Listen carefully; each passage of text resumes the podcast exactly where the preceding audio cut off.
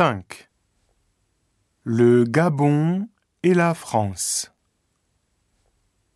Omar Bongo a été président du Gabon pendant 41 ans jusqu'à sa mort le 8 juin 2009 à l'âge de 73 ans.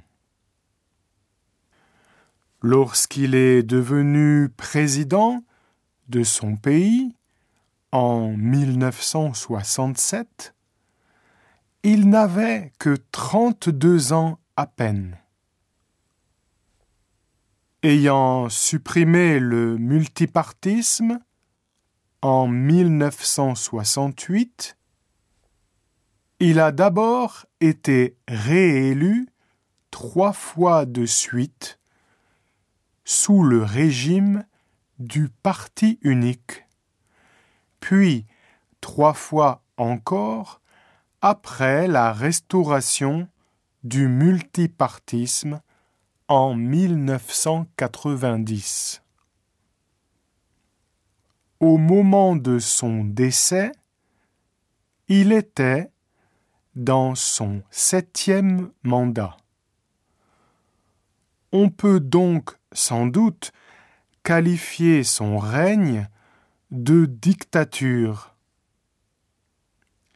Il y a quatre grandes ethnies au Gabon, mais le pays est remarquablement stable, ce qui est assez unique sur un continent africain ravagé par les conflits ethniques.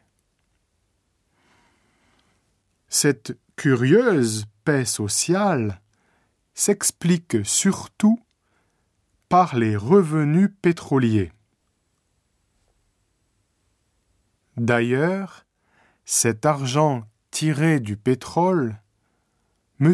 Bongo s'en est beaucoup servi aussi pour étendre son influence politique jusqu'en France. On dit que, par l'intermédiaire d'Elf, grande compagnie pétrolière française, le président gabonais aurait longtemps financé les partis politiques français. L'argent, associé a un extraordinaire sens politique, lui a permis d'établir des relations étroites et durables avec la France. Mais l'or noir, sur lequel comptait tant le gouvernement gabonais, semble de nos jours en voie d'épuisement. Estimé en 1997 à 18,45 millions de tonnes, la production a ensuite baissé régulièrement avant de se stabiliser depuis 2002 à un faible niveau.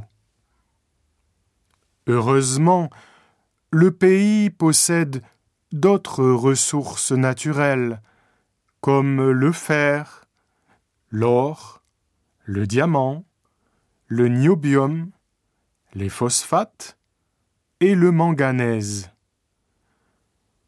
Pour diversifier ses partenaires, à côté de la France, le gouvernement gabonais s'ouvre de plus en plus à la Chine, qui a obtenu par exemple les droits d'exploitation d'un important gisement de fer en contrepartie de la construction d'un chemin de fer, d'un port et d'une centrale hydraulique.